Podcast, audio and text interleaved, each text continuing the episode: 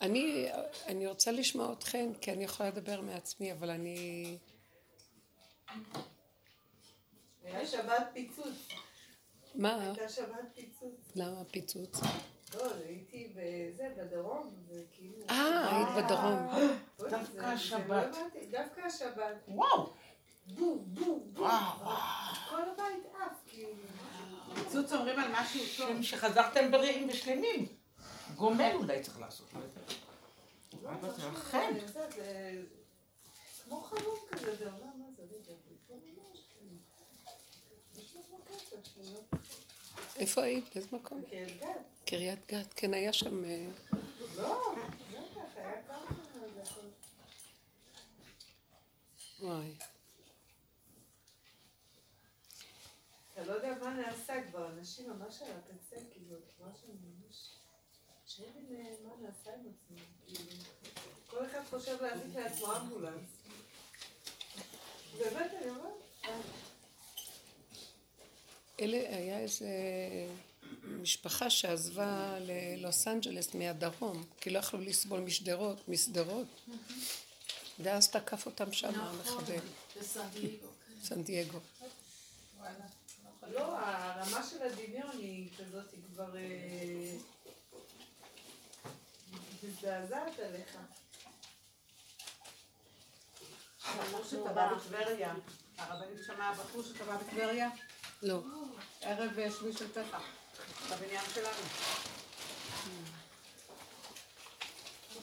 אני אומרת, הקיצוצים שיש לנו בנפש, מה? האירועים החיצוניים, אני לא יודעת אם זה נכון, אני כבר לא מתייחסת אליהם, נגיד כולם מהיום לא, השואה, וכאילו אני אומרת, אנחנו עוברים את זה בנפש, כאילו באמת לא נשאר לנו כוח ל- לחיצוני. לא יודעת אם זה נכון, האדישות הזו. זה לא אדישות. אה, מה שקורה הוא בתודעה של עץ הדעת, זה התודעה של הטבע שאנחנו חיים איתה פה בעולם. היא חיצונית. כל המבט שלה זה מהמציאות שאדם רואה, שומע, חושים, מיד מוצאים החוצה. ואז זה יוצר מצב של דמיון כללי, כלומר, אני שומע מה שהיה בשואה, אז עכשיו זה נהיה סיפור כללי, זה לא דבר פרטי, זה במוח יש מושג שנקרא שואה, ואז את יודעת שישה מיליון יהודים, ואז זה היה באירופה, ואז זה היה זה, אז יש לך מצבור מידע שיוצר מציאות שעכשיו את מחויבת לו, ואת שמה את התודעה שלך של האני כחלק מהדבר. אז אני שייכת לעם ישראל שעבר שואה, שזה וזה, ואז יש יום השואה, ואז, לא יודעים. ואז את מכבדת את המהלך הזה. שמתם לב? הכל בתודעה. בוא נגיד חס וחלילה, שלא, שלא היינו זוכרים. כן. אחד במרוקו לא. אלצהיימר, מרוקו או ארץ לא אחרת, ידענו. לא ידעו. אז לא היו מחויבים, שמתם לב שזה בתודעה. כן. לעומת, לעומת משהו אחר, שזה הדרך שאנחנו עובדים, שהיא מבשרנו, היא אמיתית, היא יסוד הראשוני של הדעת, גם לנו יש דעת, גם אנחנו בעולם, אבל במקום שהיא תהיה מוחצנת לעולם, היא לוקחת את המצב של העולם ואומרת, מה זה קשור אליי? זה הדרך שלנו. מה אני בתוך הסיפור הזה? ואז הדבר הזה הוא כאילו הרעיון, השואה, ואז אני לוקח אותה ואומר, מה אני בתוך זה? ואז אני מחפש את השואה בעצמי. ואז עכשיו יש הרבה נקודות של שואה בתוכנו. עכשיו, כשאני מסתכל בשואה הפנימית שלי, ואני אומרת לכם, שאני קראתי, היה משהו על יום השואה, ביום השואה, אז מישהו, הייתי ברכבת, אז מישהו ש, אה, כתב מה הוא עבר בין ה... ב- מלהגיע, הוא היה ס, נשרד מהמחנה, ואחר כך הוא עבר להגיע לארץ ישראל. ואז הוא מתאר את המעבר גם כהמשך השואה בעצם. וכל מה שקראתי, ראיתי שאני עברתי אותו בנפש, בדרך שלנו. כי אני הרגשתי שעברתי את השואה. עדיין, רק כבר הגענו לאיזה פתח אחר בדרך. ואז יכולתי להתייחס לשואה מהנקודה שלי. כי זה לא משמעותי שעכשיו אני אגיד יום השואה, כמו שאת אומרת. ואז אז, אז היום כזה, זה כבר לא משמעותי לי, כי יש לי כל כך הרבה איסורים אחרים בתוך הנפש. אבל המטרה היא כזאת. כל העבודה שאנחנו עושים פה היא עבודה שהיא עבודת קודש כזאת, והיא לדעתי מה שהקדוש ברוך הוא ביקש, כשהוא ברא את האדם, לזה הוא התכוון. שהבחוץ ייכנס לתוך הבפנים ויעלה להשם. הבחוץ זה כמו חיישן שלוקח את הנקודה ומעלה. לוקח את הנקודה ומעלה. כמו דג שהוא נצמד לדופן של האקווריום, לוקח את הלכלוך, מאכיל אותו, ועל ידי האכלה עולה הניצוץ שלו. כל התכלית של הכדור האורגני הזה, זה מבחוץ פנימה אליו יתברך, ומחזור כזה. עוד פעם. אז עכשיו, משהו השתבש בבריאת האדם, על ידי עץ הדת, בתכלית של הבריאה, בכוונת היצירה הזאת. עץ הדת עצר את המקום של הידיעה החיצונית, הפנמה והשבות אל לבביך, והעלאה לשורש, לבורא עולם. ומה הוא עושה? הוא עצר את המהלך הזה והוא עושה ככה. גירוי תגובה, גירוי תגובה, הוא נשאר בחיצוני, כי הוא, הוא העץ של חיצוניות, הוא עץ הדמיון. אין לו לב, הוא עץ של השקפה כללית וחיצונית. טק, טק, טק, טק. אה, מקסימום הוא מחזיר את זה למוח שלו, ואז הוא עושה עיבוד נתונים, מוציא מסקנה, והכל בגדר החיצוני הזה, הבנתם? טק, טק, טק, טק, טק, טק, טק. זה לא נוגע. האמת שגם פה יש איזה מרכז של פרשנות, וכביכול הרגשה, וכביכול... כל הדברים שכביכול, אבל אין לב, זה לא לב אמיתי, וזה נקרא גלות. מאז שאכלנו מעץ הדת, אנחנו בגלות. מהי הגלות? התודעה הזאת שהיא מוחצנת, ואנחנו כל הזמן נשארים בגדר החצנה. ואין תיקון למציאות שלנו על ידי שזה סזיפי ולא נגמר. כלומר, אנחנו נהיינו עם ישראל. עכשיו, עם ישראל זה נהיה במוח, כולנו מסתכלים. עם ישראל, ארץ ישראל. לקחנו את המושגים ואנחנו חיים פה. אני, על ידי העבודה הזאת, ש, שהחלטתי שאני לשבור את המוח הזה, על ידי זה שבאמת הוא תמיד מתחיל, אבל אנחנו לוקחים ועושים פירוק, עיבוד הנתונים פנימה. עכשיו, זו שעה קשה כשאת לוקחת את המוח הזה ומכניסה אותו פנימה. כי זה נהיה לה חושך. ככה את לוקחת טיק טיק חוצה, טק טק טק טק חיצוני, כללי. אבל כשאת לוקחת את הדבר, לוקחת אותו, מפרקת אותו לרסיסים, לועסת אותו עוד פעם, מעלה אותו, מעלה גרה, עוד פעם, עוד פעם, עוד פעם, עוד פעם, עוד פעם, עוד פעם, עד שאת מפרקת אותו לגורמים והוא נעלם והוא נהיה התמרת אנרגיה, משהו משתנה בו, מאוד קשה. מה זה גרם לי? כשעשיתי ככה, פתאום השתנה לי המבט. אני לא יודעת מה זה עם ישראל. אני לא יודעת מה זה ארץ ישראל. אני לא יודעת מה זה יום השואה. אני לא יודעת מה זה כלום. אני יודעת מה זה אני בנקודה שיש בה איזה רעיון ראשוני מבחוץ, אני לוקחת אותו ומפקרת, ואז אני רואה, אני עם ישראל. אני לא יודעת מה זה צדקה. אני הצדקה. אתם לא מבינים מה זה אני הצדקה? כל כולי צדקה. עצם זה שאני חיה פה, זה צדקה. אני לא רוצה לחיות פה. אני עוד צריכה לתת צדקה למישהו? המצווה זה אני, זה עובר דרכי. הכל עובר דרכי, הכל חי בנקודה שלי. אני רוצה להראות לך קריקטורה שהתפרסמה עכשיו ביום שישי. שנייה. הכל, אבל את מפריעה לי באמצע, מה קשה? הכל זה דרכי, הכל הנקודה. זה פתאום מקבל מצב אחר לגמרי. אז השואה אני מסתכלת ואני אומרת, המהלכים שעברתי, בין לקחת את הרעיון הראשוני של עם ישראל, כדי להיות עם ישראל, מישהו אחד מעם ישראל, שאחד זה הכלל. יש אדם אחד ראשון שהשם ברא בעולם, ולא התכוון לברוא עם ישראל. הוא התכוון לברוא עם אחד, אדם אחד, שיעשה לו את התיקון ויעלה. זה היה עם ישראל. איך נהיה כל החלקים והחלקים? ההתפשטות הזאת היא כתוצאה מהתודעה של עץ הדת. אז עכשיו, שלא הייתה לנו ברירה, אכלנו מעץ הדת, התקלקלנו, התרחבנו, אנחנו מוחצנים, כל העבודה היא לקבל את הדרך הזאת בסוף ולהחזיר את העם לאדם הראשון. להשם יש רק אדם אחד בעולמו, וזה צדיק האמת. אין יותר כלום בעולם. עכשיו רגע, זה עם ישראל של השם. אחד, משה רבנו שקול כנגד כולם. כל העם כולו זה גם כן אחד. אבל... אבל- רגע, האחדות. אז עכשיו אני באה ממקום אחר, למה? כי בין הידיעה לבין השווה לב נהיה אחדות כזאת גדולה, וזה כל, הפרט והכלל נהיה דבר אחד, והכל נגמר, אין יותר כלום. אז החיים נראים אחרת לגמרי. האלוקות מתגלה באדם כזה, מי יכול לנגוע בו? מי יכול לצייר אותו? מי יכול לעשות לו נזק? והאדם הזה לא מרגיש בדידות ואין לו צער, וכל התוכנה המזעזעת הזאת של כל היום צער ורוגז ומכאובים וכאבים ועמל ויגיעה ואין סוף תלאה ויגון והנחה. נגמרים. אין עולם בכלל, לא יודעת כלום. אותו כוח שבתוכי הוא זה שמחיה אותי, הוא זה שיחבר אותי לעם ישראל. למה אני צריכה לעשות מאמצים להתחבר לעם ישראל? הנקודה הזאת שאני אומרת לעצמי, למה אני צריכה להרגיש שאני אשתו של בעלי? איזה מין דבר זה? זה אחדות פה בין הנקודה. עכשיו, אני לא מתנכרת לדמות שמולי, אבל מה זה קשור אליי?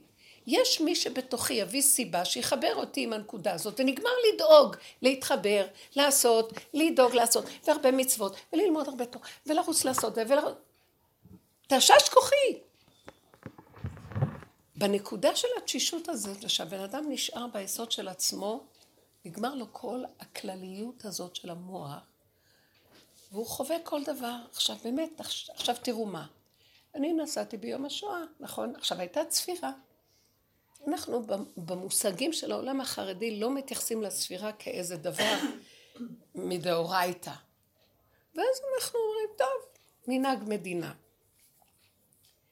יש כאלה שלא מכבדים את זה בכלל. כש... אז עכשיו, לי במוח כבר אין לי את המוח של מחשבה אה, עיונית, רעיונית, מה זה יום השואה. נגמר לי. אז עכשיו הייתה צפירה. הייתה צפירה,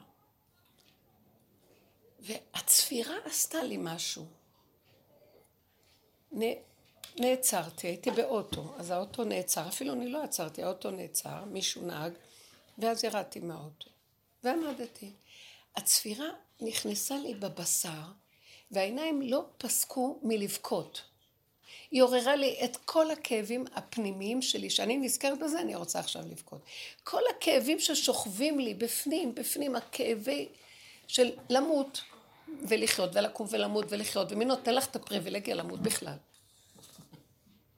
וזה בשבילי היה הזיכרון וההתאחדות עם יום השואה. ראיתי, שמעתי את הקול של השכינה זועקת בתוך הזעקה של הצפירה. בכלל לא היה לי אידיאולוגיה, כן, אנחנו בתורה לא צריכים את זה, מה זה קשור אלינו, מה זה זה, לנו יש את יום הקדיש הכללי, זה יותר מתאים, זה יותר עושה פעולה למי שהנפטרים. אין רעיונות, אין כלום, יש חוויה פשוטה, שאני בעצמי באותו רגע הרגשתי והתאחדתי עם אותה נקודה, ואפילו לא היה לי איזו תחושה אחר כך של וואי, אני שייכת לעם ישראל או לא. נקודה שלום, נקודה שלום, נקודה שלום. אחרי כמה זמן זה התהפך, ושכחתי מזה גם. אז אני אומרת, האמת, וזאת האמת, שהבן אדם נושם, הוא לא צריך לדעת. יש מי שדרכו מזמן לו ומסדר לו. אני לא רוצה יותר להתהלך בעולם עם צביר של דעות והבנות והשקפות והשגות ותורות ואידיאולוגיות. נמאס לי, לא רוצה. כי הם, מזג... כי הם... כי הם... הם מסעירים אותי ומוציאים אותי מנקודת האמת. אני יכולה להתווכח, אני אשנא את השני שלו חושב כמוני, הוא מעצבן אותי, ואני לא רוצה יותר את כל הסיפור הזה. לך לעזאזל. לא רוצה את המחלקה הזאת בכלל. אני. אנחנו צריכים להגיד, וזאת הדרך שלנו מביאה אותנו למקום הזה. אנחנו יורדים מהתודעה העליונה הזאת, הדמיונית, שהיא מרחפת, והיא מנותקת, והיא כמו איזה הבא עם ידיעות והבנות ודמיונות, מלא סיפוקים וקשקושים, וחיים בבשר עם החוויה החושית כאן ועכשיו, ולא המחשבות המטמטמות. המוח ריק והבשר חי, וכל סיבה מביאה אותו להתחבר לרגע של האמת, בלי להיות מחובר לכל הידיעות האלה והעניינים, וזה, כל אחד משפריץ דעה והשני מגיב, וזה מגיב וזה נהיה, וזה זה וזה, וכולם הי הי וואה, תגובות כאלה קצרות, כל כך חסרות עומק, כל כך אין בהן ממש, וככה התרבות הזאת, איך שאנחנו חיים. והדרך שאנחנו עובדים היא להוריד אותנו מזה. כל האיסורים וכאבים, אז אנחנו נלחמים עם מטריקס מאוד קשה, עם, עם חומר שהוא לא רוצה לתת לנו לרדת, זה יציאת מצרים. הוא לא רוצה, אבל אין לנו ברירה. אנחנו חייבים. לא רוצים את האיסורים שהוא מביא לנו. זה האיסורים הדמיוניים של המחשבה, וההרגשים שהוא משפריץ מזה, והגירוי תגובות, והאזנים החוזרים של ה... והכאבים בנפש, בגוף, במה לא, בהכל דמיון. מה שנשאר זה הנשימה שלי כאן ועכשיו. ושאני טוב לי כאן ועכשיו, אוכל, שותה, חם לי, נעים לי, טוב לי. אין לי כאבים. שלום על ישראל. גם הדמיון עם הקשר של אותו אלוקה שיוצר לי תודעת עץ הדת, הוא שנוא עליי כבר. הוא, אני כופרת בו, הוא שקרן, הוא רמאי. זה לא קיים באמת. זה יכול להיות. זאת אומרת, האדם יכול ליצור לעצמו, אתם יודעים, ברוחני, הוא יכול ליצור לעצמו המון הדמיות רוחניות שהן שקר. ולקרוא לזה השם אלוקי ישראל גם. ולכן אני רואה דבר מאוד פשוט. אנחנו ביסוד שלנו ליטאים. ואני, גם יש לי את הנטייה לחסידות. אבל אני רואה המון, הדרך הזאת הביאה אותי דווקא להכיר שיש המון שקר בחסידות, באיך שהיא התפתחה, לא מה שהבעל שם טוב אמר. יש המון רוחניות והמון רעיונות והמון השגות והבנות והמון ידיעות והמון, וואי, דברים מדהימים שהם ההבנה של הרעיונות של האמת, אבל זה לא האמת. ואז אני רואה במושגים הליטאים הפשוטים, איך שהתחנכנו זה... אין לך עסק בנסתרות, אין לך עסק ברוחני ובהשם. יש לך עסק במה שצריך לעשות, זה חוק, זה מצווה, זה גדר, זה גבול, זה הלכה. כשאני למדתי בית יעקב, אנחנו לא, לא דיברנו השם, לא היה מושג השם. הפוך, אם הייתי אומרת, המורה הייתה כועסת עליי אפילו. יש לנו זה, יש לנו זה, יש לנו זה, יש לנו זה, יש לנו זה. לא חשוב שגם זה נגנב. אבל יותר ויותר בדור שלנו, שגם זה הפך להיות שם צדקות, פתאום כולם נהיו צדיקים שם, כולם רוצים להראות שהם משהו, כולם מדקדקים וכולם, לא חשוב, גם זה נגנב. זה גם כן נגנב. כי דבר משפיע על דבר. אלה מרחפים בזה, וגם אלה הלכו על מין כל מיני מדרגות,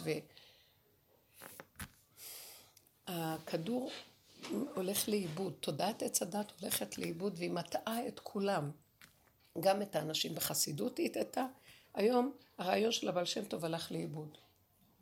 הוא הפך גם כן, במקום להיות, לצמוח מן הארץ מפשטות, ולהתחבר בפשטות, עם פשוטי עם, עם בפשטות, כולם שם בקדוש אה, ונבדלים, ולא יכול לדבר עם אף אחד ברחוב, ולא להגיד שלום לאף אחד, כי כולם פסולים, כי אף אחד לא במדרגה שלהם. יאללה, כבר הכל הלך לאיבוד. וגם אלה הליטאים, מרוב דקדוק ומרוב חרדה על ההלכה ועל הזה ועל הזה ועל הזה, שהם יכולים להרוג בן אדם ולדקדק על, אה, על אה, קולה של מה שנקרא אבק ריבית, לא יודעת מה. אז ככה זה, הכל הלך לאיבוד.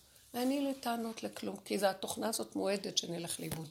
נשאר רק אמת פשוטה, ילד קטן, בגדי המלך עירום, והוא מקיים לפי הסיבה את החיים שלו. רגע, רגע, רגע, רגע. כשהכלל בדרך שלנו מביא אותנו, שפה בנפש יהיה לי טוב. השכינה שלי, אני לא יכולה להלאות אותה ולצייר אותה יותר. גלות השכינה זה שאני לא מחובר עם אותו כוח, שאני על ידי כל הפסיכולוגיה המדומיינת הזאת של התודעה הזאת, נותנת מכות לשכינה שלי, אני קוברת אותה. אני מכה בה, אני מתנכרת אליה. ואז אני לא מחוברת לאנרגיית החיים הנכונה שלי. ולכן עבודתי לא. בשום, בעד כל חללי דה-עלמא. שום הון שבעולם, אני לא מוכנה לוותר שקודם כל יהיה טוב. שמעתם? זה הכל אחיזת עיניים, זה הכל תרמית. גם לא השם אלוקי ישראל דמיוני. אין קשר להשם אלוקי ישראל, אם לא רק דרך הקשר של השכינה. היא אדוני הארץ, והמפתחות בידה, רק היא זאת שפותחת לי את הקשר האמיתי איתו. ואם לא, זה רוחני דמיוני, שבגלות אנחנו חיים איתו. וכמובן, בגלל שזה גלות, ואנחנו לא קשורים עם השכינה שיושבת במידות, אז אין לנו מדידה דקה. תורה שבעל פה היא לא מדודה טוב. ואז עושים יותר מדי או פחות מדי, לא הולכים נכון. אז אני לא רוצה את זה יותר. אני, הדרך הזאת הביאה אותי להתחבר לנקודה שלי. גמרנו. מה קודם כל אני, ולא להתנצל, ולא להרגיש לא נוח בחברה.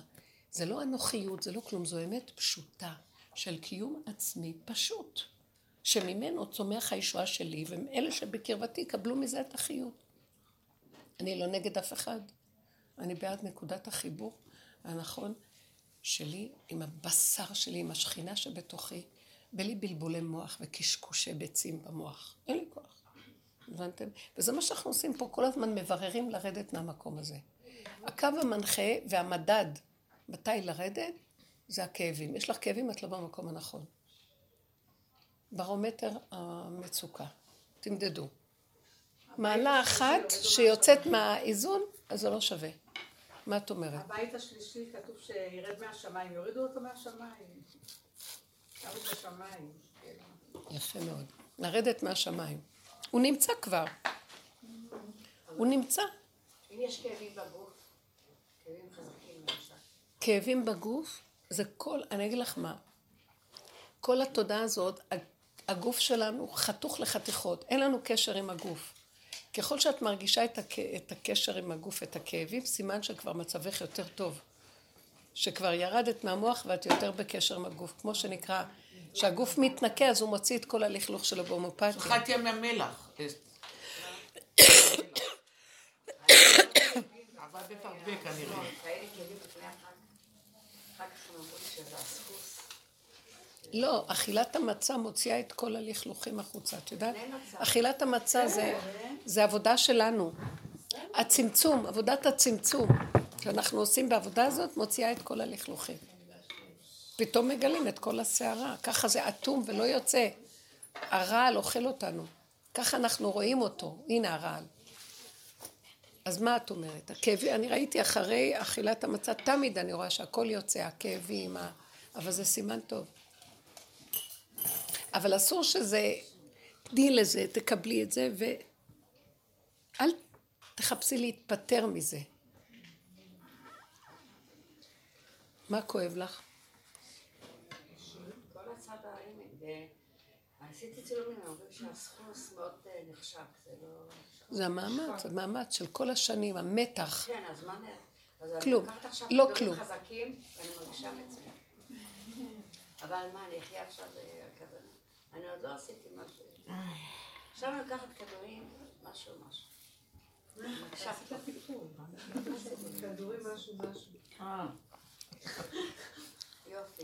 כתוב שהבעל שם טוב יצא עם התלמידים שלו בשבחי אה, בעל שם טוב לשדה ופתאום הוא דפק את הראש שלו בעץ וירד לו דם. אז התלמידים שאלו מה זה, אז הוא אמר, הוא רואה עכשיו את הדור אה, של משיח, איך שזה ייראה. הוא ראה את זה אז. נמחים. לגבי חסידות ולגבי... אה, כן, כן. אבל מה? כן. כל. זה היה לרדת מה...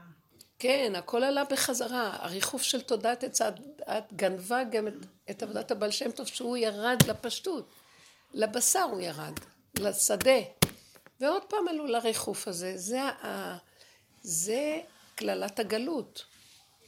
כי הנוצרים מרחפים.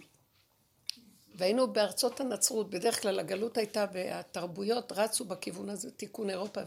זה הכל ריחוף, כתוב בפרשת אה, כי תבוא בספר דברים, שעבדת ועבד, על, על הגלות, הקללות, זה פרשת קללות, ושאנחנו נגלה לשם ונעבוד אלוהים אחרים, עץ ואבן מעשה ידי אדם. ורש"י אומר שזה לא נעבוד אלוהים אחרים, כי יש לנו את התורה, אבל נעבוד בת, כאילו, כמו, בתודעת הגויים. תודעת הגויים היא תפיסת המלאכות והחיוביות והפוריטניות.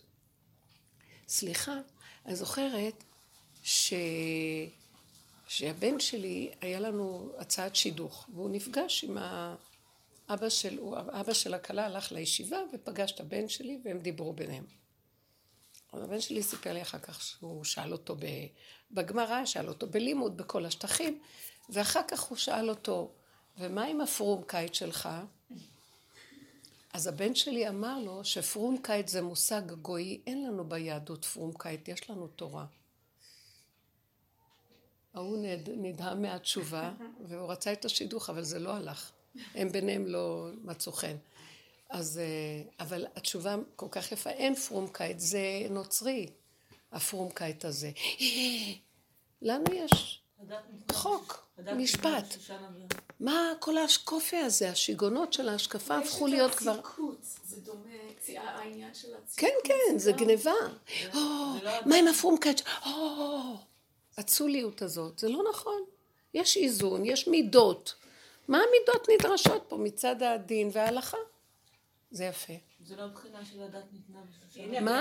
זה לא בחינה של הדת ניתנה בשושנה בירה, כאילו דתיות זה שושנה בירה. יהודי זה לא, דתי, כאילו המושג דתי זה מושג אה, לא יהודי כביכול. הנה התלמידים של רבי למה? דת הוא חוק. המילה דת זה חוק. אז זה טוב, אבל עשו מזה למעלה, עשו מזה, הדתיות הפכה להיות השקפה. לקחו את המילה דת שהיא נכונה. חוקיות. אבל אסור בקרדום לחפור בה, כי אנשים מאוד, אה, כאילו. נו, תודעת אש, זה תודעת עץ, הדת, היא גונבת. היא מתרחבת, היא רוצה סיפוק, היא רוצה ריגוש, היא רוצה הכרה, היא רוצה הבנה. אני אמרתי בשיעור הקודם, אני אמרתי, מישהי אמרה לי, או, יש איזה אחת שעכשיו מזמינים אותה לדבר בסמינרים, כי היא אומרת, יורדת תודעה חדשה לעולם. ואני, באותו רגע, אתם מכירים תמיד שמישהו מספר לי על משהו שמישהו... נהיה לי צביטה נוראית. מקנאה. כן.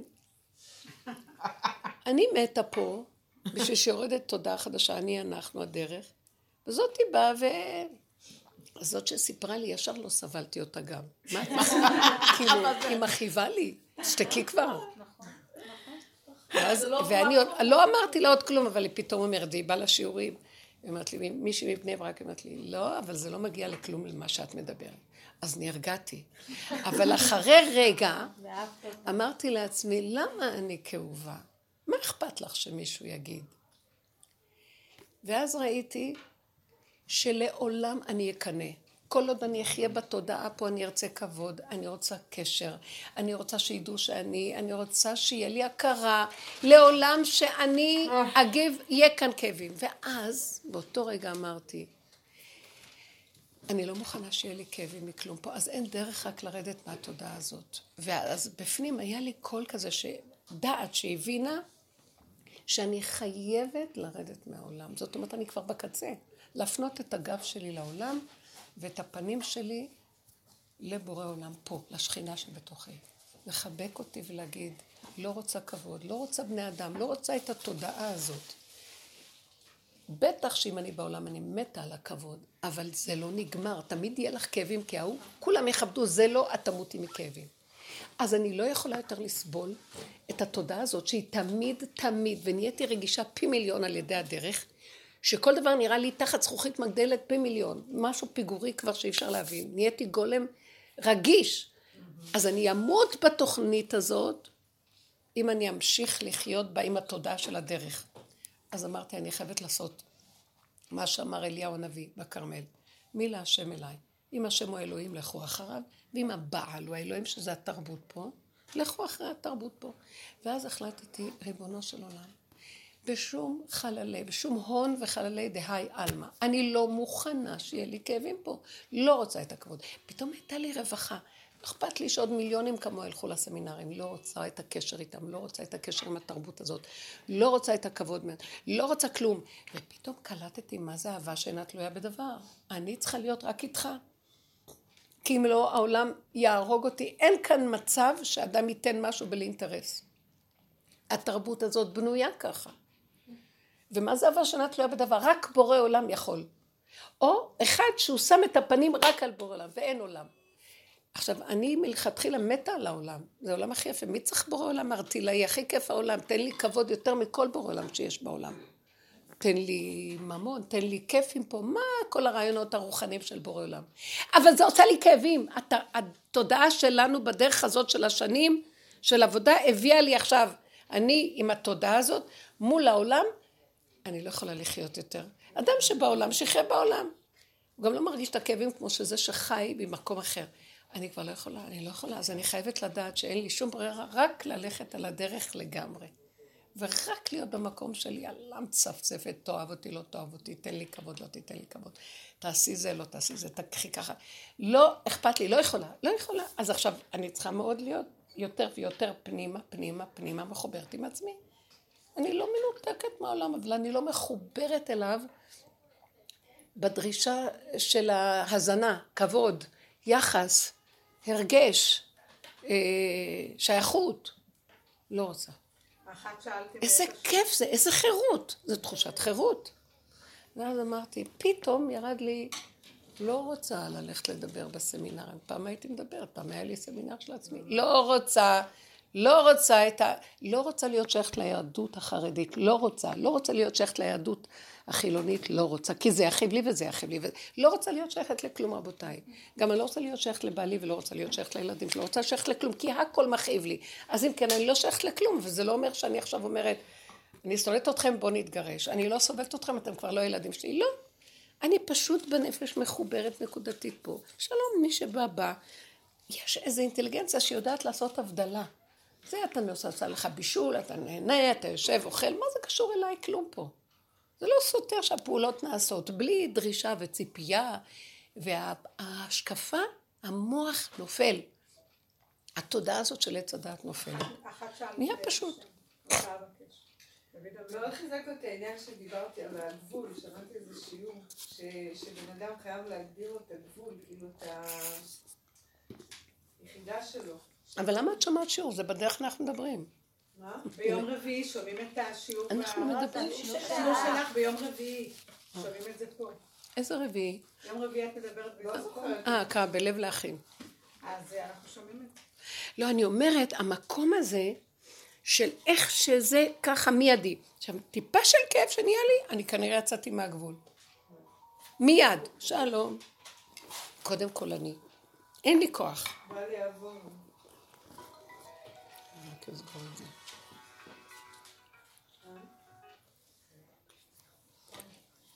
כן.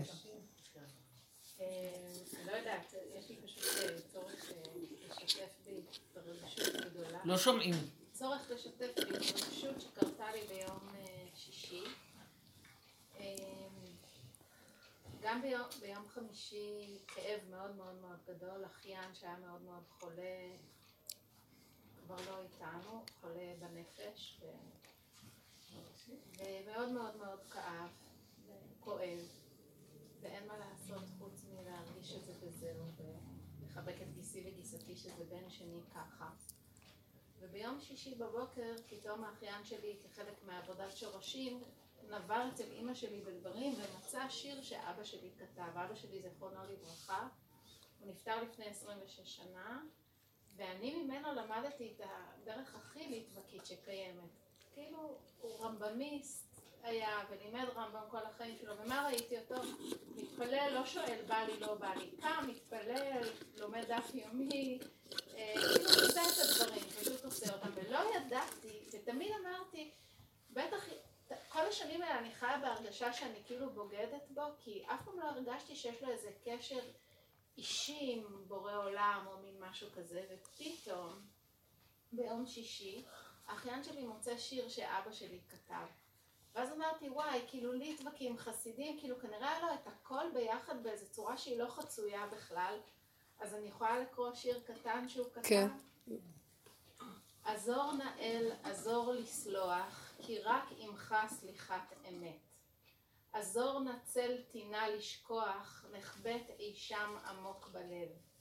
אם גם יבין אנוש, יסלח לרע. אם היגיון בלב, חברו לזאת יחדיו. אם גם כל ישותו לסלוח תשוע, הם רק תוכל להיקח נטעי טינה גלויים. לכן עזור נאל, עזור גדוע, טינה גם מן השורשים. זאת הייתה לי הפתעת החיים לגלות שזה גם צד שהיה באבא שלי ולא רק. בטח שהיה בו מה לא. זה דברים רק סמויים בין האדם. זה עבודת הנפש הפנימית שלו, לא, לא. כולם חייבים לגלות הכל החוצה, זה דור שכל... את עושה תנועה מצולמת. את אומרת מילה, כולם יודעים מה אמרת. את- זה דור משוגע. אנשים כתבו, אמרו לעצמם, עבדו עם עצמם, ואף אחד השני לא היה צריך לדעת. איזה תרבות, זה תודעת עץ הדעת בשיאה מה שקורה היום. כל תנועה בן אדם מצולם, כל דיבור הבן אדם שולח. האגו שמשייך לעצמו הכל הוא חולני. דורות שלמים כתבו ועשו, אף אחד לא ידע. אף אחד לא ידע. אנשים כתבו, הארי הקדוש היה, איזה שיטה הייתה לו, הוא לא כתב ספר אחד. אם לא היה תלמיד שכתב, לא היו יודעים את השיטה שלו. והוא רצה, הוא רצה אה, להיות בקשר רק עם התלמיד שלו, רבי חיים ויטל. ורבי חיים ויטל, כשהוא הכיר אותו, הוא התחנן, למה שאנחנו לא נשתף עוד תלמידים, כולם ידעו את הדרך שלך ויהיה אור עולם. והוא לא רצה, הוא אמר לו, לא, אני רוצה רק אותך. אתם יכולים להבין איזה אמת פשוטה, ואני, כשקראתי את כל הסיפור הזה, שלא היה ידוע לי עד כדי כך הוויכוח ביניהם, ושזה, לא, אני כל כך הבנתי פתאום איזה גדלות הייתה לארי, שבכלל הוא לא שידר על התודעה הזאת של העולם שרוצה הכרה והתייחסות, ואפילו שליחות, אני אפרסם את השיטה שלי וזה יביא אור לעולם. כי הכל על המקום פה נגנב מיד, ואת זה הוא ראה, הוא ראה שאין, תוכנת עץ הדת היא גונבת בשנייה. מקסימום אני מדבר אליך, במעשה מרכבה אין מדברים בשניים. כאילו, מאחד לאחד, תלמיד אמיתי, וזהו. ו- וזה עושה את התיקון, לא צריך את כל ההמוניות הזאת. וואי, זה, זה, זה, מה אנחנו לא עושים היום? זיכוי הרבים, אבל 90 אחוז נגנב באמצע. זה כל כך יפה, האמת הפשוטה הזאת. אני חושבת שזה מדהים כי... מה, מה, דברי בקול. אני אומרת שזה מדהים כי ורד עכשיו עוברת את הדבר הזה של אה, נתינה. ש- לגמור עם נתינה, ופתאום נופל לידיה משהו. שאבא שלך כתב בשבילך. הוא מתגלה עכשיו. כן, שהוא זאת את טוב בשבילך. בראה, כתוב ברא קראה דאבואה. הבן הוא ההמשך הטבעי של האב, האב והבן זה דבר אחד, אז הוא, את ממשיכה את התיקון הזה בפועל. אין בכלל, אין בכלל לשני על מנת ש... זה מה שהוא אמר שם, מה שהכי תפס אותי בשיר זה המילה אנוש. אנחנו אנושים, חולים. התרבות הזאת אנושה. המילה אנוש, אה, אנוש יצר אותה. אנוש יצר את האנושיות, בגלל זה המילה אנושיות היא אחרי שמו. הוא יצר את המקום הזה של תודעת עץ הדעת. כולם, מושגים, אה, כמו שאמרתי בהתחלה, עם ישראל, השואה, העניינים, כולם חיים שם. השואה זה פה הרגע. כל טיפת ייסורים שיש לי זה תחת זכוכית מגדלת, לא פחות ממה שמישהו עבר בשואה. הכל זה בתוך הבשר של הבן אדם. אבל המוח לוקח את זה, עושה קטלוגים, מושגים, ספריית ערכים, תאים, והנה כך אנחנו חיים. אה, אחוזים בתאים האלה ומחובקים איתם, וזה האישיות שלנו, היא, זה היא. כמה מושגים יש לי, כמה אני יודעת, כמה דפים קראתי, כמה אני יותר יכולה לענות על חידונים ודברים כאלה, הכל חיצוני. מה אתה קשור? רואה את הדמיון, אתה רואה, את- כשהייתי בזה, אז אתה רואה את הסרטים שאנשים, תסתכל, כאילו, אתה אומר, אבל גם אנחנו לא קיימים, לא קיים כאן כלום. מה? לא קיים, גם אנחנו לא קיימים. בהתחלה אנחנו קיימים, אבל במקום בחוץ פנימה. גם בסוף את מגיעה למקום לא, גולם. אתה גולם בלי זהות. כאילו, מה קורה פה? כן, זה השכינה בתוכנו. היא חיה דרך הגולם הזה, וזהו. משה רבנו היה גולם בלי זהות. השם קרא לו משה עבדי, לא הוא קרא לעצמו משה רבנו. השם פרסם אותו, הוא לא פרסם את עצמו. מה את אומרת? בשבת אה, אה, אה, הלכתי לבית חב"ד כי הבנות נפגשות עם חברה שם וזהו, מוסף אז קידוש, בקידוש יושבות אומרות דברי תורה חב"דניקיות. התחילו להתפלסף על ואהבת לרעך כמוך, איך אפשר לאהוב את השני, אתה משאר את עצמך. פתאום עלה לי רעיון, אמרתי להם, תקשיבו, רב אושר לא הספיד את אשתו. כי הוא סבר שהיא רק סיבה. זאת אומרת, אם אני מבין שאני רק סיבה והוא רק סיבה, אז כבר יש טשטוש, אז אין, אז, אז אין צורך, אה, כאילו, אז, אז יש את האהבה, כי זה בכלל לא... כן, נגמר כבר. מה, כבר לא הדמויות. כן, ואז מעלילים את הדמות, ואז עובדים לדמות ושכחו את, ה, את האלוקות, שזה הסיבה. הסיבה היא מה שהאלוקות מסובבת לבן אדם. אז בדרגה הפשוטה שלנו, הסיבה היא האלוקות המיידית שלי. לא, אין לי קשר מהאלוקות, אבל עם הסיבה שלו. אם אני נכנעת לסיבה ואני עובדת איתה, אז אני נכנעת לבורא, דרכה. וזו האמת בעולם האורגני הטבעי הפשוט, סיבות, סימנים, דרכים. ואילו בטבע של עץ הדעת, מדלגת על הסיבה ואת נותנת מה שנקרא הסבר למה, מצדיקה, ואז נהיה לך דמות. אז משתחווה לדמות או את שונאת אותה ורבה איתה. ועבד, זה עבודה זרה. זה עבודה לבעל, שעשית אותה בעלות עלייך. וכל הטינה שיש לך מעולם, כי את חושבת שהם מציאות בכלל, מי הם בכלל? הם היו סיבות להראות לך את מצבך. בהתחלה זה מצב אנוש, לאט לאט את מסכימה, מקבלת, מכילה, כמו הומופתיה, אחר כך כל הלכלוך יוצא, יוצא לך כל הכעס על כולם, בסדר, בסדר, קבלי, קבלי, קבלי, קבלי, עד שנהיה שקט. אין דמויות, אין הם, וגם אין אני. ויש רק אה, מין גולמיות רכה פשוטה, כמו ילד קטן. הילדים חיים ככה, הם לא יודעים מי הם. הם חיים עם הסיבה. פתאום את רואה ילד טס לאיזה כיוון, את לא יודעת למה הוא רץ לשם. משהו בתוכו אומר לו שם. הוא שומע ורץ.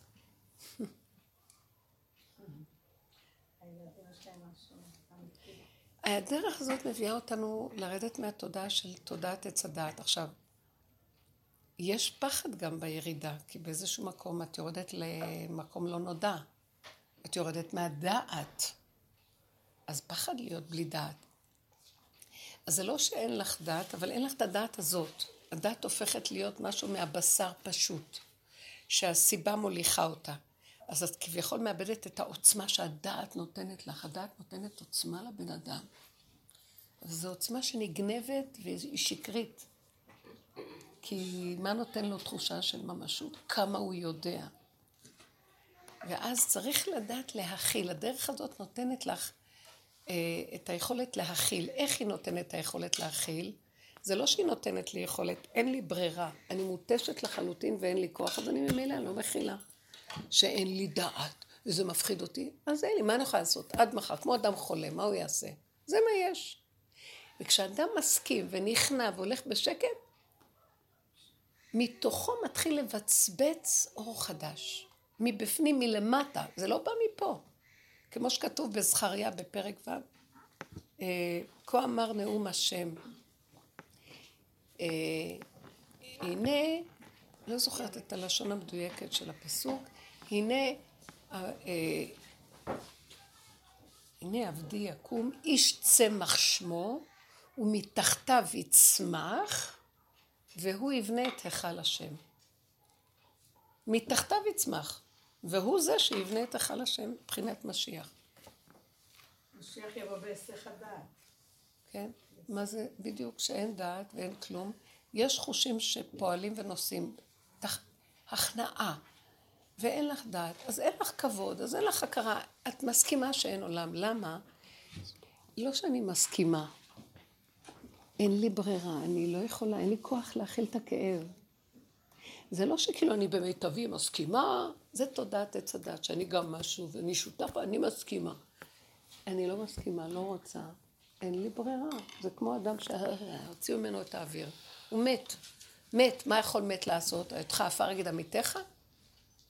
אבל המת הזה, פתאום יש מה שמחיה אותו. איך אני יודעת שהמת הזה יש מה שמחיה אותו? איך יכול להיות שתחושה של מת פתאום יודע משהו ומדבר. פתאום הוא פועל איזה פעולה. איך?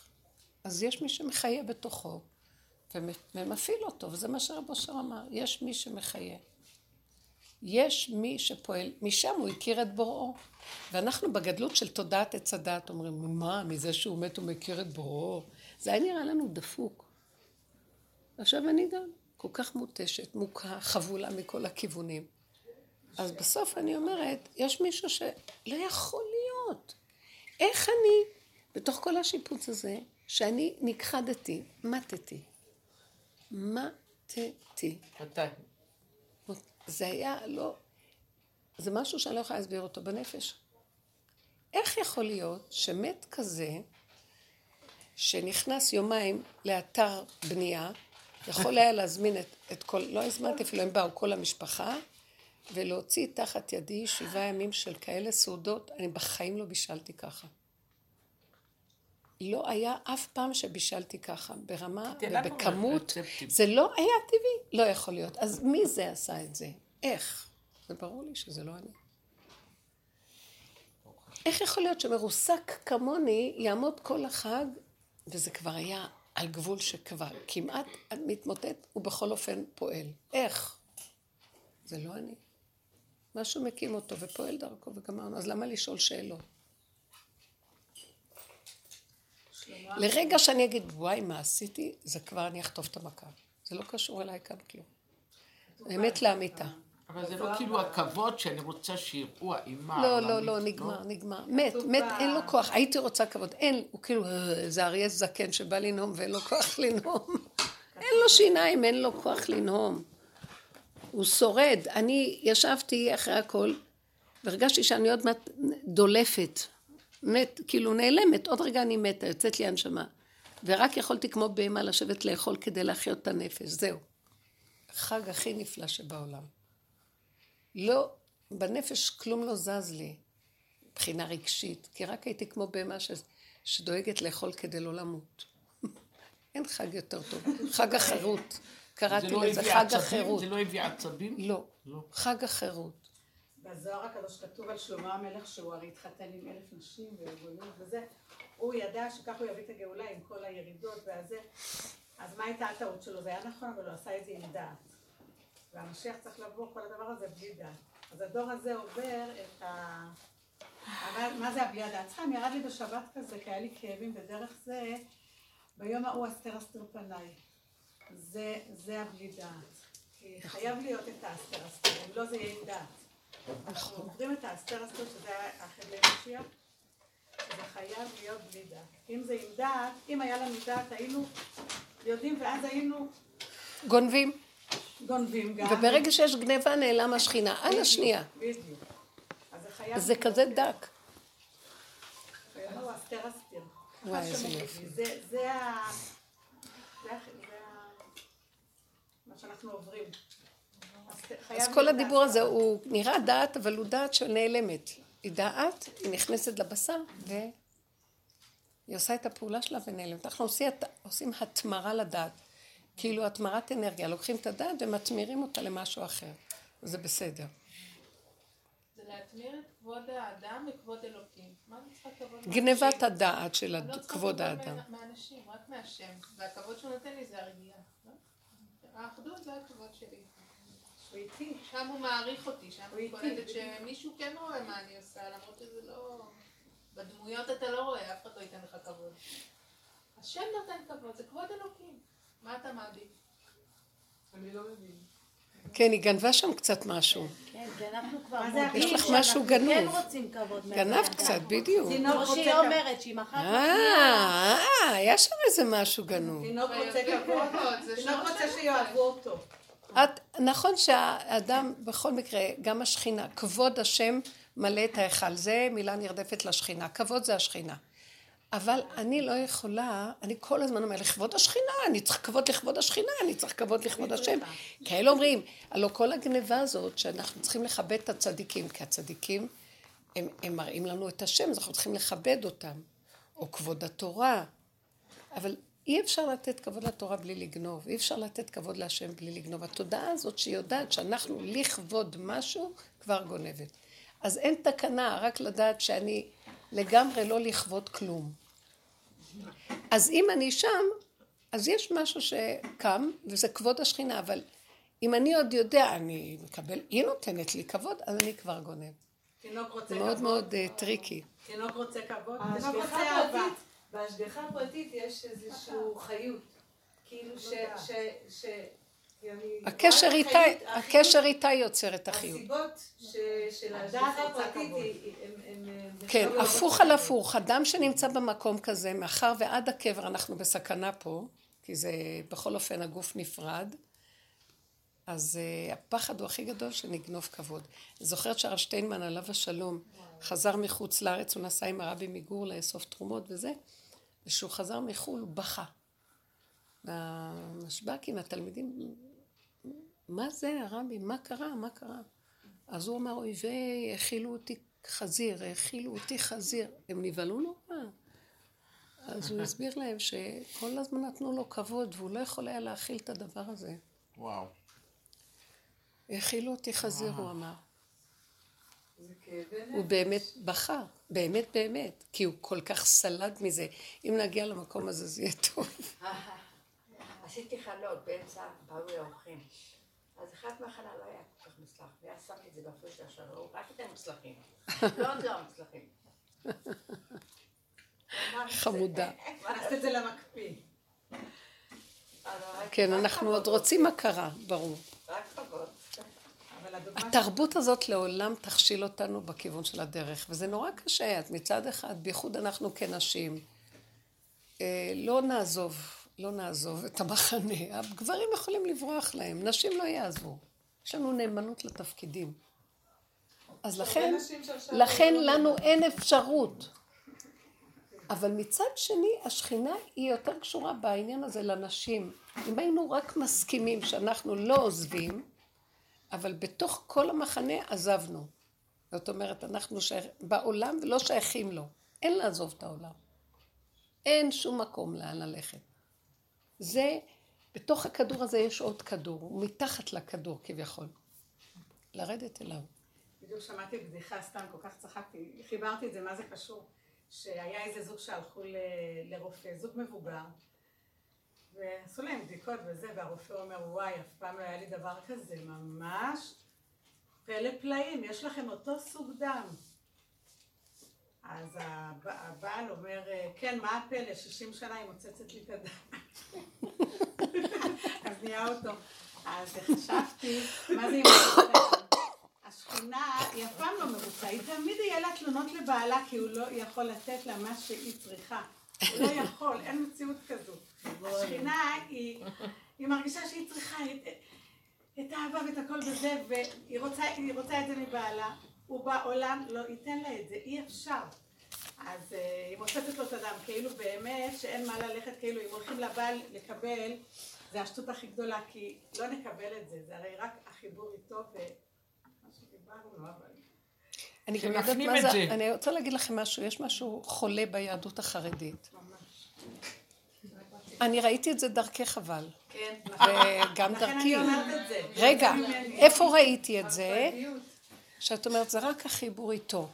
זה החולי, החיבור עם עצמי, לא יודעת. בדיוק.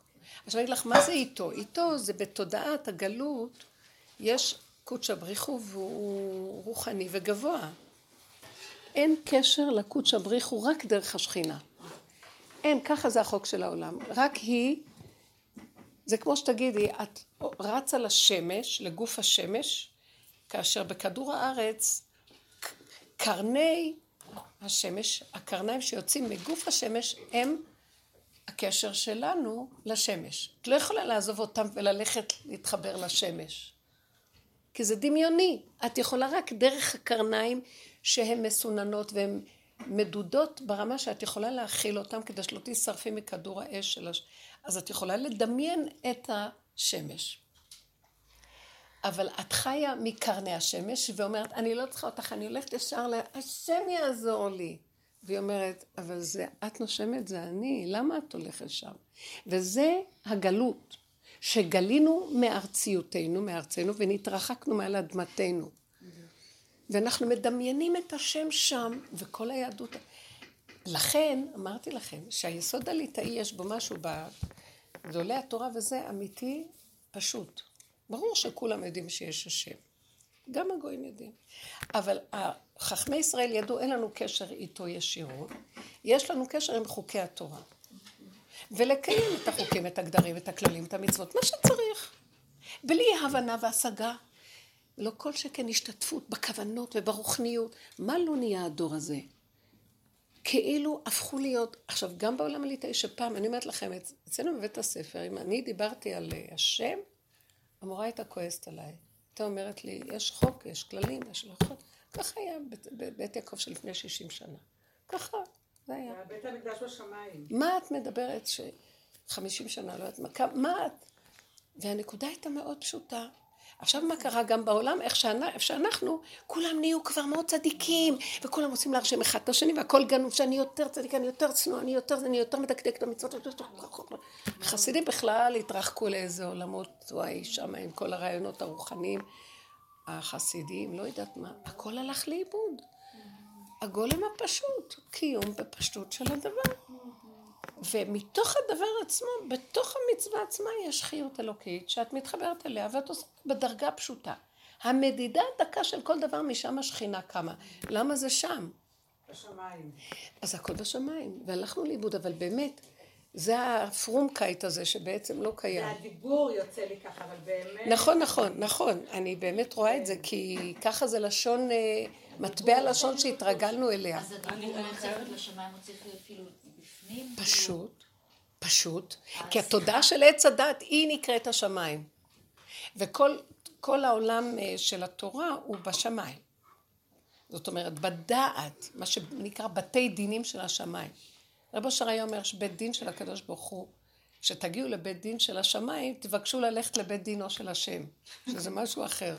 כי אלה רואים ללבב, לש... לעיניים, והשם רואה ללבב. עכשיו, אנחנו פה בעולם הזה כבר מכינים את הבית דין הזה. יורדים ללבב, יורדים למידות, לתוואים, לפגמים. עבודה שעשינו שנים לחפור בתוך המידות ולראות את כל הלכלוכים, זה לא השני, שני רק המקל והמראה זה אני, אני, אני יורד, נשברת, נחתכת לחתיכות, יוצאת, נובחת על השני וחוזרת עוד פעם. עד שאנחנו מגיעים לתשישות כזאת שאני אומרת, אין כלום, עדיין יש לי תוואים שמקנאים, אבל אז אני אומרת, זה רק אני. יש לי חוק בתוך תודעת עץ הדת. שהוא מת לכבוד, רוצה זה, רוצה הכרה, וזה ילד קטן, חולה, שמחפש הכרה מהשני, והוא לא מחובר לשורשו, כי אם הוא היה מחובר נכון לשכינה שבתוכו למטה, הוא לא היה נושא את עיניו לשום דבר, כי הכל מכזב, ואני אמרתי, כל האדם כוזב. מרשה לי... אין כלום בחוץ, זה דמיונות. רק ממני לעצמי, למעני למעני אעשה, השכינה אומרת. מתוכו לתוכו. עכשיו, אם, אם את הולכת עם התודעה של עץ הדת, ואת אומרת למעני למעני, זה אין, אין כזה דבר. כי אדם גם לא מגיע למדרגה הזאת רק כשלא מתרסק לו תודעת עץ הדת. על ידי האיסורים והכאבים, שהוא לא יכול להכיל אותם. אני, יש לי הרבה כאבים. הכאבים שיש לי זה רק מהתודעה הזאת שהיא עושה לי את הכאבים. כי הוא אמר לי ככה, וזה לא עשה ככה, וזה, וזה צריך להיות ככה, ואיך זה נהיה ככה. החשבונאות הזאת, אני ראיתי, זה הסבל שלי. לא רוצה לחשבן, לא רוצה כלום. לא רוצה, רק שלא יהיו לי כאבים. אז לא לחשבן. לא, אבל הוא היה צריך לעשות זה וזה. אז לא צריך. אז שלא יהיה. שכך זה בסדר. רק שלא יהיה לי כאבים. כי אם לא, אני אמות. אני בפיקוח נפש, אז זה דוחה את כל העולם. פיקוח נפש דוחה את הכל. וזה נהיה מקום אחר, שם מתגלה שכינה, ואז האלוקות היא מפה. זה כבר לא התפילות שם. גם אם אני עושה איזה... זה מעניין מאוד, דווקא דרך המקום הזה, יש לי בהירות של ההלכה הרבה יותר מדויק. וכשאני אומרת להם משהו, אומרים, לא... אז למשל, ספירת העומר, אנחנו נוהגות לספור, אני יודעת מה, סופרת בלי כלום, כבר ירדו כל הכוונות והפסוקים והתוספות ולשם ייחוד וכל האחרי ולפני כלום, אבל ברוך אתה השם הזה. עכשיו, כשהגעתי ליום ה-13, שכחתי לספור בברכה. עכשיו, אם את סופרת בברכה, בלי, אם את שכחת לספור, אז כבר לא יכולה לספור בברכה. והיה לי קצת צער, אני עכשיו לא אספור את כל הספירה בברכה. 13 זה אחד. כן. שכחת אותה. לא, הפוך, פתאום, אז היה לי איזה רגע, היה איזה רגע שהבנתי, עד פה התיקון, וכל דבר שבברכה צריך את התיקון. ברוך אתה השם, זה עולם התיקון, זה הברכות. כנראה שנגמר התיקון ב-12, ו-13 כבר לא צריך תיקון. אז היה לי רגיעות. בכל אופן, אני אמרתי לעצמי, בכל אופן תמשיכי לברך עם ברכה, אפילו שדילגתי יום. כי אין אחד ועוד אחד ועוד אחד ועוד אחד, כל יום מחדש, את נולדת מחדש, וכל יום כאילו לא היה יום קודם, אז מה ההבדל בכלל? ככה וזהו. בעלי, אבל קצת, כאילו אמרתי לעצמי שזאת ההלכה ואני אמשיך. בעלי בא מהסעודה שלישית, אז הוא אומר, יש לו שיעור קבוע של, של הרב, המוץ של השכונה, הרב דייטש, אז הוא, הוא אמר, והרב דייטש חידש הלכה שאם הבן אדם לא ספר, או שהוא ילך לשני שאומר את הברכה ויצא ידי חובתו, או שיכול להמשיך לספור וזה בסדר. מתתיהו דייטש. כן, מדהים. זה כן, מדהים. אח של גיסי. כן. זה הפרעות קשב וריכוז של הדור הזה. אז מציהו, הילדים שלי צוחקים. בכל אופן, באיזשהו מקום אמרתי, אבל אני ידעתי את זה קודם. הייתי צריכה להגיד שאני חידשתי את זה קודם. הרבה דברים שאני רואה שבפשטות התמימה והמידתית שאת מחוברת אליה למטה, הדיוק של הגבול והגדר שמה, התורה שבעל פה בבשר, הלוא היא לא נכתבה אף פעם. היה, בחול המועד היה איזה ויכוח שם. ואז אני, אה, על, המכשיר הזה, אז קלטתי אמרה, זה הורס את הכל, זה הורס את ה... מי ש... ואני אמרתי, איזה... כי הם בעצמם סיפרו לי איזה חידושים יש במכשיר הזה, ואני התפעלתי מהחידושים. ואז אין להם את זה כמובן, אבל הם אמרו לי, את לא יודעת עוד מה יש במכשיר הזה, ככה וככה, ואת יכולה בלחיצה אחת להגיד. אז אמרתי, וואי, זה דבר מדהים. ואז היא אמרה לי, כן, אבל מי שמסתכל בדבר הזה לא יכול יותר ללמוד גמרא. אז אני אמרתי, אז אני אומרת, אז שלא ילמדו גמרא. אז היא הסתכלה עליי ככה, מאז היא לא כל כך מדברת איתי, היא נבהלה ממני. אז אני אמרתי לעצמי, למה לא הסברת להם מה שהתכוונת? אחר כך אמרתי, כי לא הסברתי. ומה שרציתי להגיד, אחר כך יצא לי לדבר, אז אולי הם שם, אולי לא. וכי אפשר, הגמרא זה התורה, וכי אפשר לוותר על התורה, אבל אפשר לוותר על הצורה איך שהיא נלמדת היום, כי ה- התורה שבעל פה היא לא נכתבה אף פעם, רק לצורך שעה היא נכתבה, ואז כתוצאה מזה לקחו את הרגליים, שמו אותם בראש ולומדים את הדפים. ואילו באמת, התורה שבעל פה הייתה נלמדת מהבשר. היו יודעים את הכללים והיו משננים אותם, וכל פעם שהיה מסתדר להם איזה משהו כמו עכשיו עם הלכה כזאת, היו מתבררים בעל פה. תורה שבעל פה זה נקרא. מד... דנים ומדברים ואומרים, וזה אומר בכו, וזה בכו, וזה בכו, ומבררים את הנקודה. לא היו הספרים והמוח המבוהל הזה שכל הזמן אחוז בספר. אז לזה התכוונתי. אבל היא נבהלה, כי כל מה שנשאר הוא שרק זה, ואם נסגור את זה אז מה יהיה? אבל אם נלך לבשר ודם, מתוכנו נדע את הכל. הכל כבר ייוודע מתוכו. כמו שרב אושר היה אומר, שרב סגל, הוא היה אומר, רב סגל, הוא אמר איזה משהו רב אושר, ורבי גדליה סגל שהיה תלמיד חכם, אמר לו, או רב אושר, כיוונת למה שכתוב בתורה בפרק זה וזה ופסוק זה וזה. אז הוא אמר לו, לא, לא, לא, לא. התורה, מה שכתוב שם לקחה ממני, מבשרי. אני, אני מדבר מהבשר ואתה מדבר מהדף. אז מי היה קודם? זה משם. כל אחד יש לו תורה שונה, התורה היא אחת, אבל כל אחד. הוא לקח את התורה ועשה אותה שלו, וזו המטרה, שזה יהיה אישי. כי מציון תצא תורה ודבר השם ירושלים, כאילו, למה שתצא התורה? כבר קיבלנו את התורה, אז מה זאת אומרת מציון תצא כי תורה? מציון.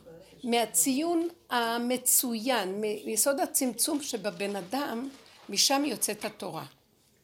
עכשיו זה כמו כאילו לא- לא כאבן השתייה. עכשיו דבר השם מירושלים. כי דבר השם זה מה שנקרא דברי אלוקים חיים. ואילו מציון תצא תורה זה אלוקים חיים. יש הבדל בין דברי אלוקים חיים לאלוקים חיים. בנקודת האמת הפנימית זה אלוקים חיים. כשזה עולה שונים. למעלה וזה נכתב וזה יוצא זה דברי. לכן אסור לנו להגיד בשירותים דברי תורה. אבל אנחנו יכולים להגיד השם ולדבר עם השם בשירותים. כמו יולדת בחדר לידה. אחי טמא צועקת להשם, מדברת איתו. אז זאת אומרת, האלוקות נמצאת, אבל הדברי אלוקות, הגדר שלהם, שאסור להגיד אותם במקומות שנחשבים לטמאים. כי יש גדרים בתודעה של עץ הדעת, טמא, טהור, מותר, אסור, כשר, פסול. אבל האלוקות היא קדוש, אין לה שום גדרים. אם יש את הכלל הפנימי שלה, איפה שיש אמת, שם היא מותרת והכל בסדר. עכשיו, אישה שיולדת, זה המקום הכי אמיתי שיש בעולם.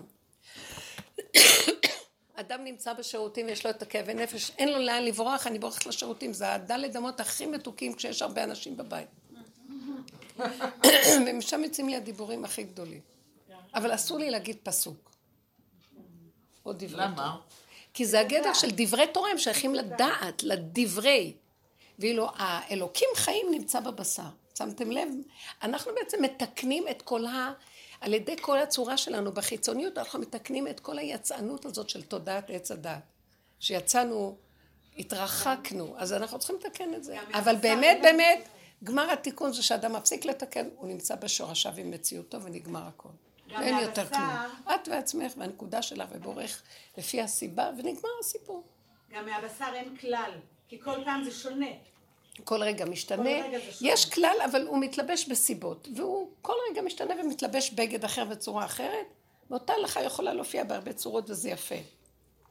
אין לנו היום את החוכמה הזאת. לכן משיח יבוא והוא יסדר הרבה דברים שהיום אנחנו לא יודעים, כי הוא יודע את החוכמה הזאת. היא פשוטה בבשרו. אני זוכרת שהיינו, עשינו שבת אצלי בבית, ואז אליעזר בא אלינו.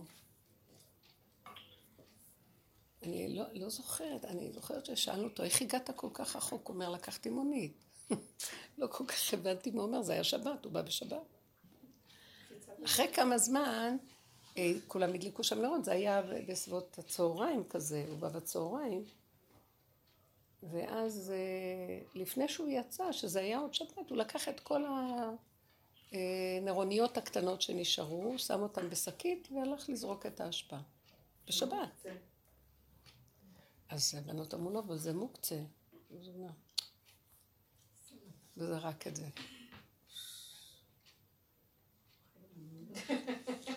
אחר כך הוא גם לקח עוד איזה שקית וקשר אותה פעמיים. עכשיו, אני לא, אני לא שאלתי שאלות, אני יודעת שהוא חי בעולם מסוג אחר. ולא היה לי עליו אפילו, הוא לא שייך למקום הזה איפה שאנחנו בראייה. לא יודעת. אני, אני יכולה להבין את זה היום.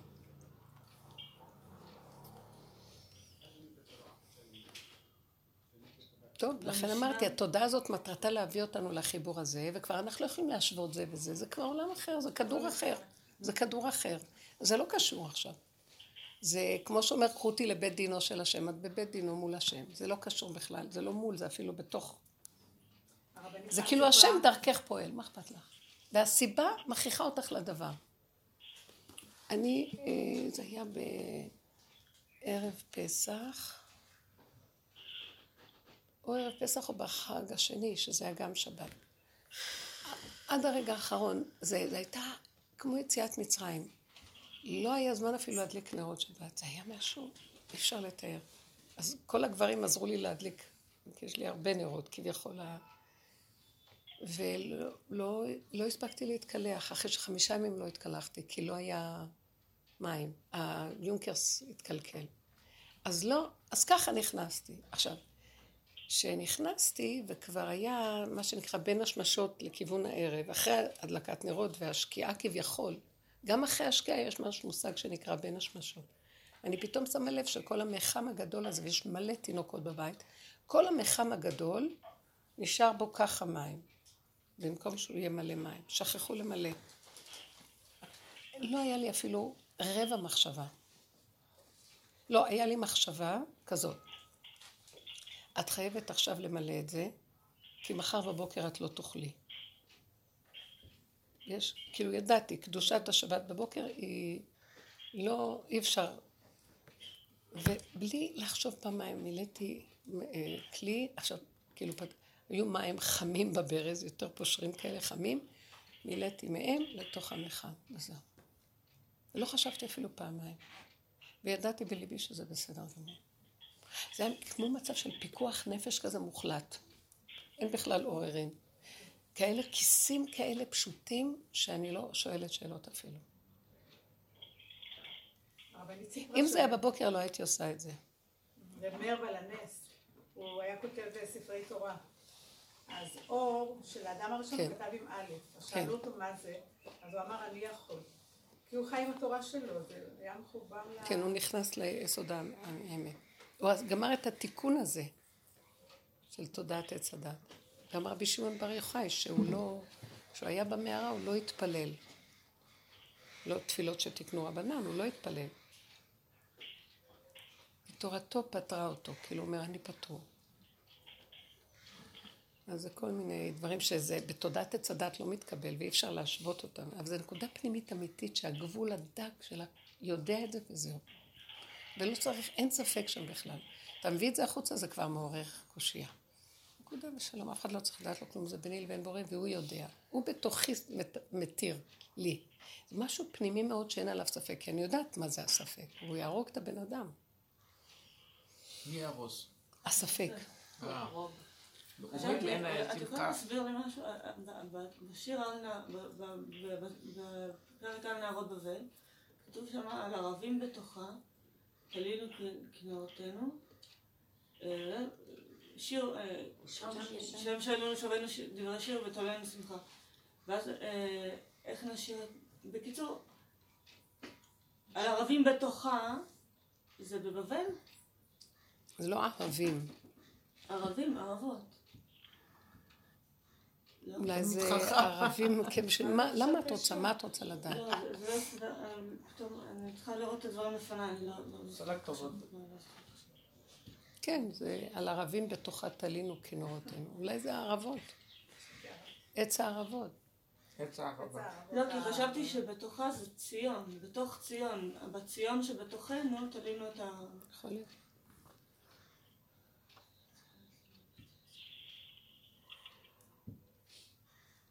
אני מאוד מתחברת, מחברת למילים שלך בקשר לערבים, כי אני מוצאת שמאוד קשה לי להתפלל בבית כנסת. אני יותר מודעת לזה שזה הצגה, ש... לא, אני, לא מדברת על כולם, אני לא בראש. כן, כן, כן, לא. מבקרת, אבל זה... לא, זה- אבל אני כל הזמן מרגישה כזה מלאכ- מלאכותיות. בגלל זה מקום הבית כנסת לא מתאים לנשים. זה גברים, זה מקום של גברים. לגמרי. הגאון מווילנה לא נתן לבנות שלו להיכנס להתפלל. מישהו אמר לי שעזרת נשים לא נחשבת כחלק מהבית כנסת מבחינה... באמת, אמרתי להם, למה יש לכם ככה, יש פה בית כנסת? היא אמרה, ועזרת נשים זה לא חלק מהבית כנסת. אמרת לי ככה. כן, זה כאילו שנשים בדור הזה התלבשו עם הרבה ישות אה, עצמית שרוצות גם תחושה והרגשה, אבל באמת. כי האישה, יש לה את החיבור לנפש ולשכינה שבתוכה, שהתפילה היא דרכה שונה. אילו כאן זה דבר ש... התפילה כאן של הגברים היא נכתבה על ידי, היא כולה דרך אה, מה שמוסכם מהכנסת הגדולה שנכתבה בצורה מסודרת, דרך הדעת, עם כוונות מסוימות וזה, והגברים מח- מחויבים בה. עכשיו תגידו לי, איזה תפילה שבלב, שכותבים אותה בצורה מכוונת, זה סותר, לא? תפילה שבלב, זה כל אחד צריך את התפילה של עצמו. זה מה שנקרא מדרבנן. מדרבנן זה לא תפילה שבלב. מדאורייתא זה תפילה שבלב. עכשיו, נשים לא מצוות מדרבנן. הן לא מצוות, זה רק מצווים הגברים. קיבלו על עצמם מה שנקרא, סתם יצאו, סתם, הם, ברגע שנשים נכנסו לתפילות האלה, הם החלישו את הגברים. תמיד איפה שנשים נכנסות הן הורסות. הן מתערבבות עם הגברים ואז הן מחלישות, מפילות אותם, מה שנקרא שתתה לו את הדם. כן. ו- וגברים נחלשים, והנשים, היא חוזרת הביתה אחריו, כי הוא, היא עוד נשארת לעשות כוונות וייחודים, והוא מחכה מתי כבר יהיה שולחן שבת, ולא, היא, עכשיו שהיא חוזרת, היא תחת הגניבה הזאת הרוחנית, ואז היא מודדת אותו ורואה שהוא אוכל מדי, והוא לא מספיק רוחני, והוא לא מספיק זה. גמרת עליו. היא גנבה את זה לפרומקייט, שזה מושג גוי בכלל. נכון, פרומר. מי צריך את זה? יש כללים, יש חוקים, יש זה. בלי הרגשה, כן הרגשה, אתה מצווה, תעשה שלום. אם השם, יש מה שנקרא, שנפתח לבן אדם משם שמחה, וזהו. חניוק יותר גרוע מפרומקייט, נכון? מה? חניוק יותר גרוע מפרומקייט. איך? חניוק יותר גרוע מפרומקייט. קניות? נכון? חניוק. חנוק, חנוק. אה. לא? חנוק זה חנוק. כן, זה חניוק. הכי גרוע, לא? אותו דבר, לא? אני הכי גרועה מכולם וזהו. מה אני בכלל יכולה להגיד על מישהו משהו? זה? כל רגע אני רואה איך אני יכולה בשנייה לגנוב, בגלל זה אני מזהה את כל הגנבות. מעצמי. אז מה אני אגיד על השם? אז מתי זה יהיה, מתי את חושבת שכמו שרב אושר היה ממש נדיר גבר, אבל בינתיים אני רואה את הגישה שלך רק אצל אנשים. מתי את רואה שהם גם קצת יבינו את הדרך? הגברים? אני לא רוצה לשאול מתי הם יבינו, התייאשתי. אני כבר לא מחפשת מי יבין ומתי יבינו. מאוד, זה מאוד היה קשור איתי גם, מתי זה כבר ישפיע, מתי זה, מתי... לא, זה הם קורה לאט לאט. בשקט בלי שאת תדעי מה זה. קשור אלייך. זה הרצון שלך שכבר זה יתראה ויראה, יש שם משהו גנוב. אבל כשאנחנו מרפים דברים כן קורים. לא צריך להיות אכפת לך בכלל, וזה לא קשור אלייך בכלל, ומה אכפת לך? אבל זה קורה מה? להם. אכפת לי הביקורת. הביקורת שלו, אל תשימי לב אליו, בכלל לא. אבל כשאנחנו תהיי חזקה ותנטרלי את כל הביקורות. אל תקשיבי, תגידי לא, ו- ותגיעי למקום בלי משוא פנים.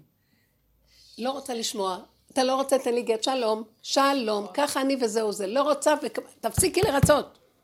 בלי שיציקו לך בנפש. לא זה מה שאני, זה מה. שאתה זה אתה, אני זה אני, אני משהו אחר. זהו. אין, אנחנו לא אף פעם נשתווה ונהיה מה שאני אתה ומה שאתה אני. יש רגעים שמתחברים, וזהו. ובואו נחיה לשלום. אל תציק לי ואל תבלבל לי את המוח. תהיי חזקה.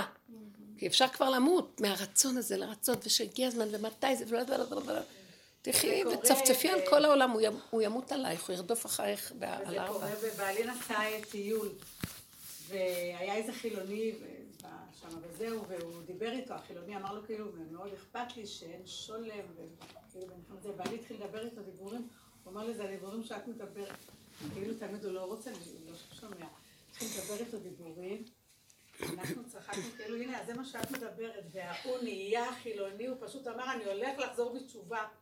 הוא דיבר איתו, הוא אמר לו, מה שאתה רואה בחוץ רע זה בתוכך. הוא התחיל לדבר איתו דברים. אמרתי, תראי, יופי, הנה, את רואה לא שזה בסוף. עוזר? את רואה ססי? את רואה ססי? הנה, תקבלי את זה, בסוף זה יבוא. בסוף זה כן יהיה. רק אל תרצי שיהיה. אל תרצי שיהיה. אל תפחדי, תגידי את מה שאת רוצה בלי לראות שיש דמויות, ואף אחד, תגידי מה בא לך, והכל בסדר, ואין עולם. לכי חזק. את צריכה להיות יותר חזקה ממש. אני יותר מדי רגשית. את רגשית, ואת לגישה- רוצה לרצות. הוא אלוקים. לביקורת. לא, את, את רוצה לרצות אותו, ואת אכפת לך מה הוא יגיד. כן, מה- כן. אה, כולם מסתכלים מקשקשים בקשקושים. כאילו. אין אף אחד, רק את, שהשם, שימי את הפנים מולו, וגם את לא קיימת, רק אין עוד מלבדו בתוכך. זו תודעה פשוטה, מאוד מינימלית, מאוד קיומית. השכינה היא קטנה, אבל טיפה של אור ממנה, זה אור עולם. זו עוצמה שאי אפשר להבין אותה, אבל צריכים קטנות.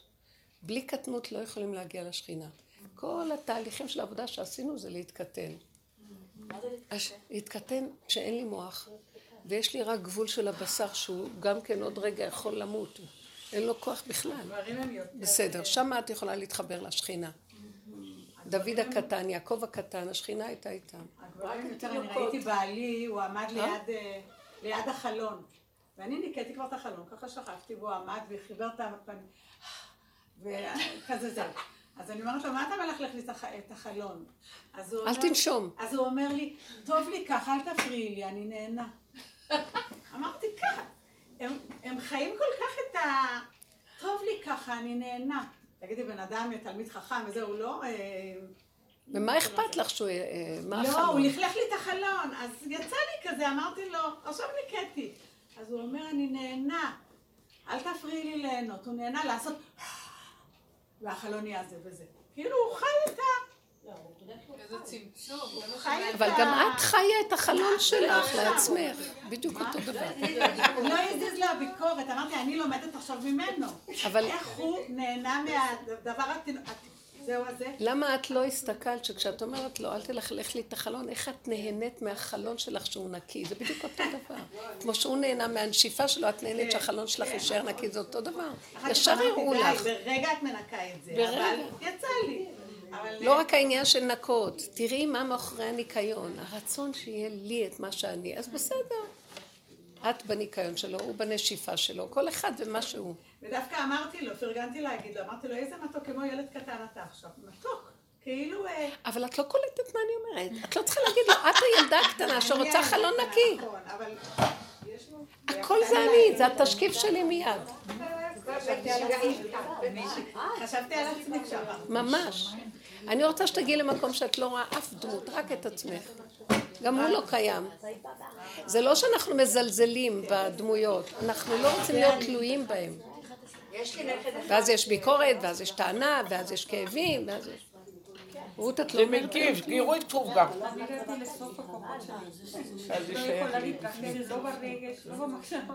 ממש, גם אני את יודעת- בקצה, כן, כדאי לי. וואי, פיקוח נפש. מרתק. מרגישה שאני יכולה... לברך את החיילים שיעברו בשלום מה שקורה עכשיו בעזה. מה? אה, בשורות טובות. הם לא נכנסו אבל. חסי שלום. הם נכנסו? לא. אסור להיכנס, זה רק בהצלחת שלום. זה מה שהציל אותי לעמוד מהצד. יש לי נכד אחד שהוא בא אלי כל הזמן, אה, כאילו משעמם לו, והוא צריך מלא אהבה ותשומת לב והכל, והוא בא אליו אה, ממש, כל פעם שהוא בא, אני ממש לא יכולה לראות, להסתכל עליו ולא רואה אותו. ואבא שלו, נותן הרבה כסף לבעלי, ממש, יש לו קצת כסף ובגלל זה בעלי רוצה, כל הזמן, תבוא ותבוא, קודם בעלי אמר לו, תבוא ותבוא ותבוא, ות- ואני ממש...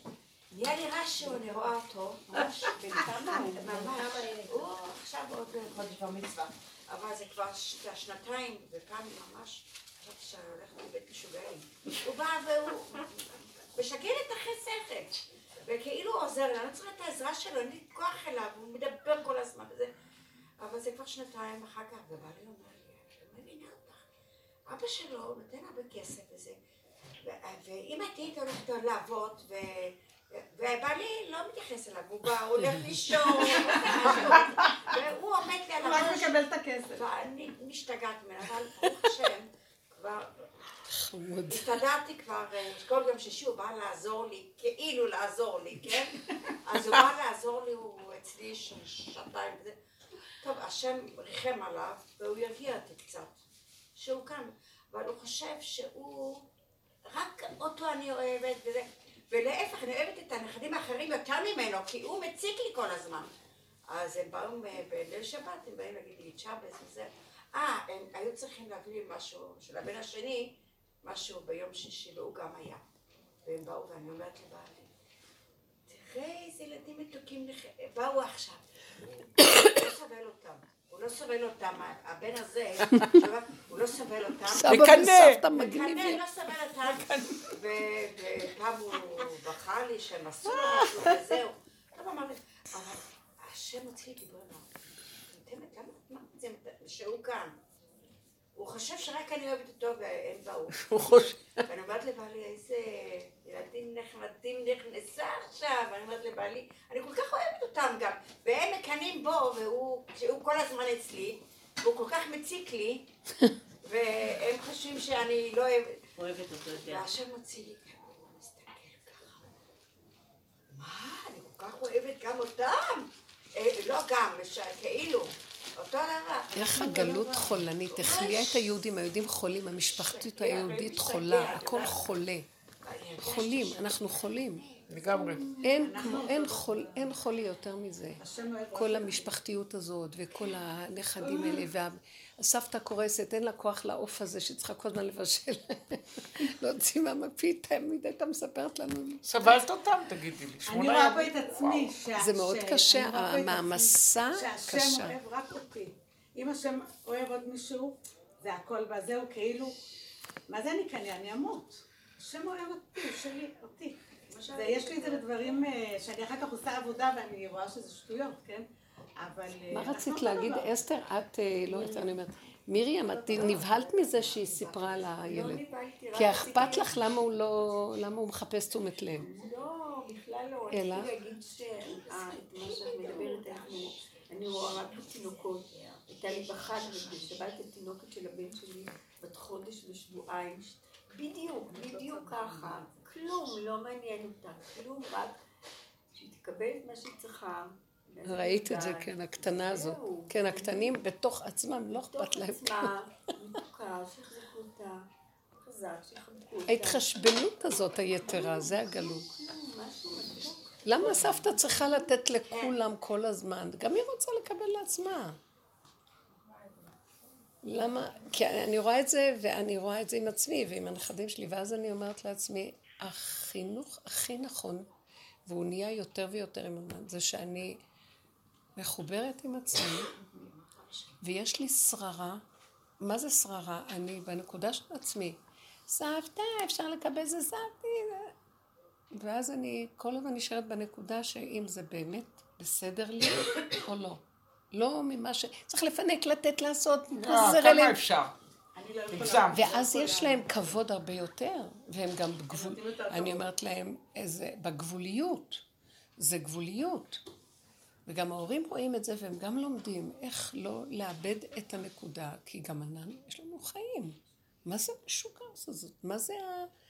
הילדים והילדים והילדים, זה דור של משוגעות, מה שנהיה עם הילדים.